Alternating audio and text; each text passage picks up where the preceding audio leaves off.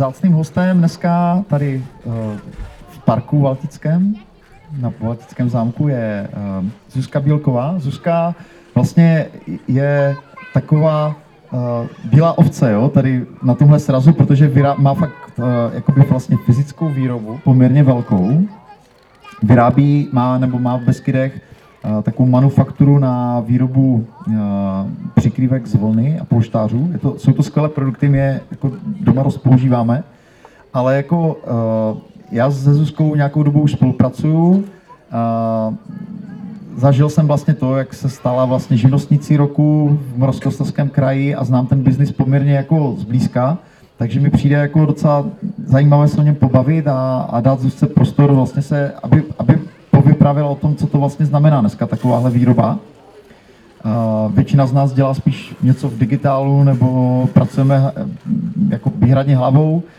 Zuzka vlastně organizuje tým lidí, kteří vyrábějí fyzický produkt, který tady byl vlastně i vystavený. Takže Zuzko, díky, že jsi přijela vůbec, že jsi vlastně přivezla i to, co děláš. A ty jsi se vlastně do podnikání vrhla vlastně hnedka po škole. V podstatě si koupila firmu hnedka. Jo. Jak, jak se tohle událo? Jako tohle není úplně běžná story, jak člověk se pustí do podnikání, že rovnou koupí zavedený biznis. Takže co k tomu přivedlo k tebe? Tak já všechny tady zdravím, eh, všechny moc bych chtěla pozdravit a jsem ráda, že se můžu poprvé účastnit eh, toho úžasného srazu, který Robert tady pořádá. A eh, k mému podnikání byl to takový impuls, taková schoda náhod.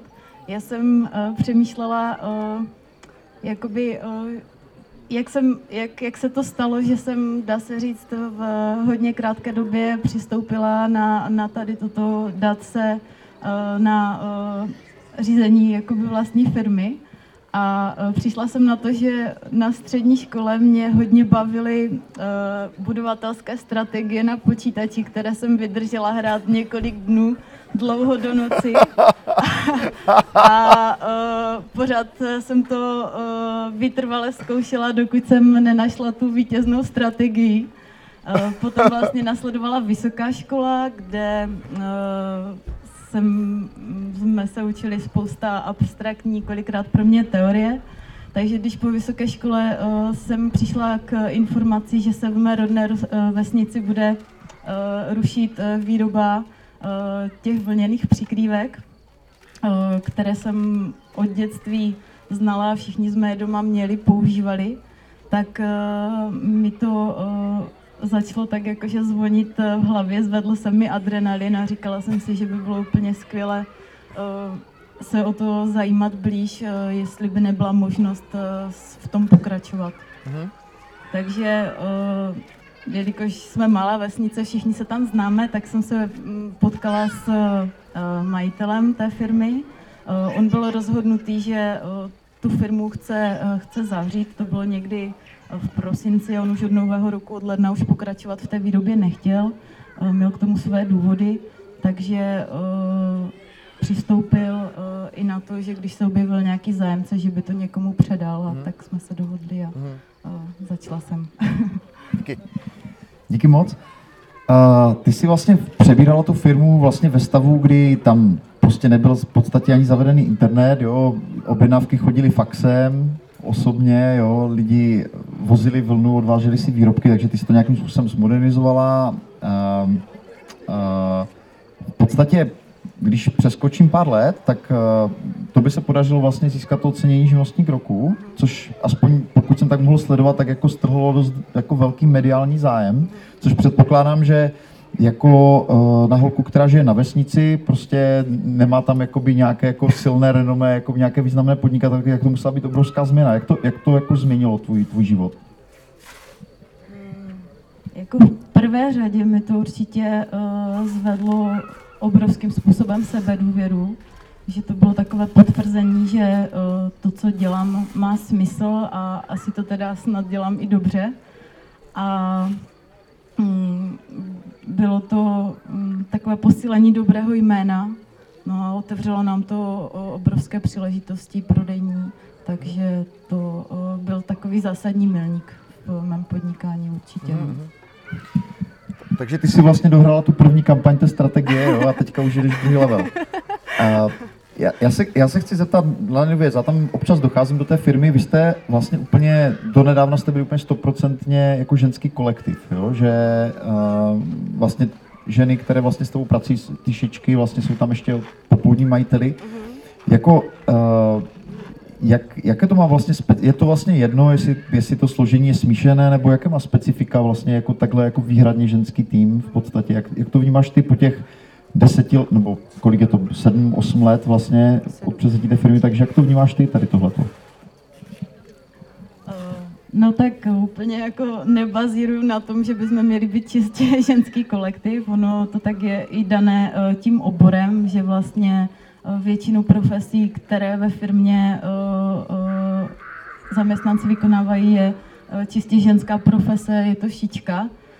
Za tu dobu jsem nenarazila na žádného muže šíče, nebo nevím, jak to správně nazvat, to je, jak, jak by se mu říkalo.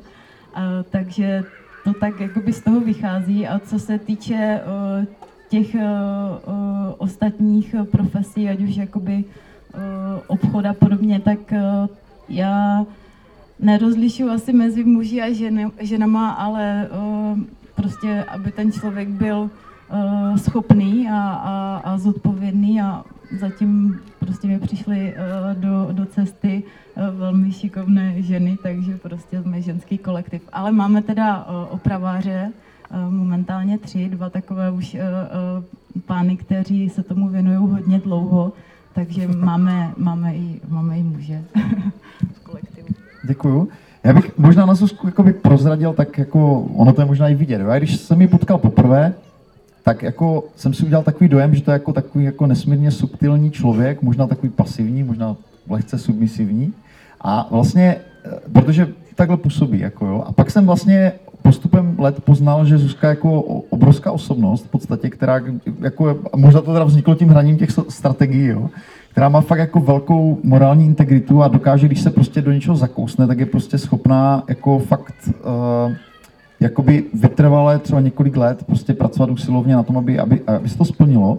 Takže vlastně tak, ty tak trošku klameš tělem, jo? že vlastně dokážu si představit, že uh, tě takhle špatně odhadne, jakoby asi víc lidí, třeba obchodních partnerů, takže mě zajímá, jak, jak, jestli se s tím třeba setkáváš, že prostě tě někdo vnímá jakoby v obchodě, že? Mhm. jakoby slabšího partnera, snaží se tě prostě nějakým způsobem vmanipulovat do nějaké situace.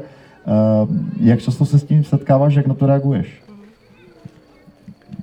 No, uh, jenom bych chtěla říct, že nevím, jestli by tady s tím tvým uh, úsudkem doma úplně souhlasili, ale tak asi na tom bude něco pravdy.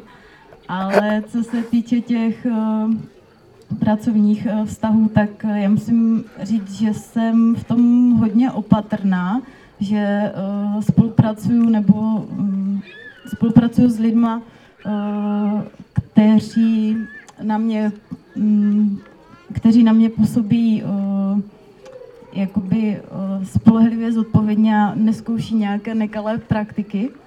A uh, i když uh, by ze začátku třeba ta spolupráce vypadala hodně slibně, ale když mi na tom člověku něco nesedí, tak já do toho prostě nejdu.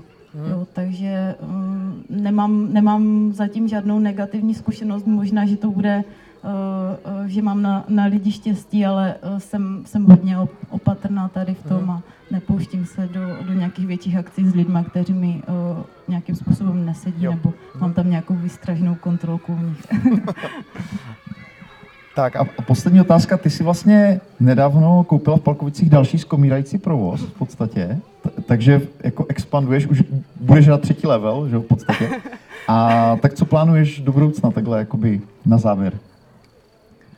Tak eh, my teďka uh, jsme uprostřed uh, příprav na export, na vývoz, takže tou druhou provozovnou si tak trošičku jakoby buduju zázemí, kdyby se nám to podařilo dobře rozjet.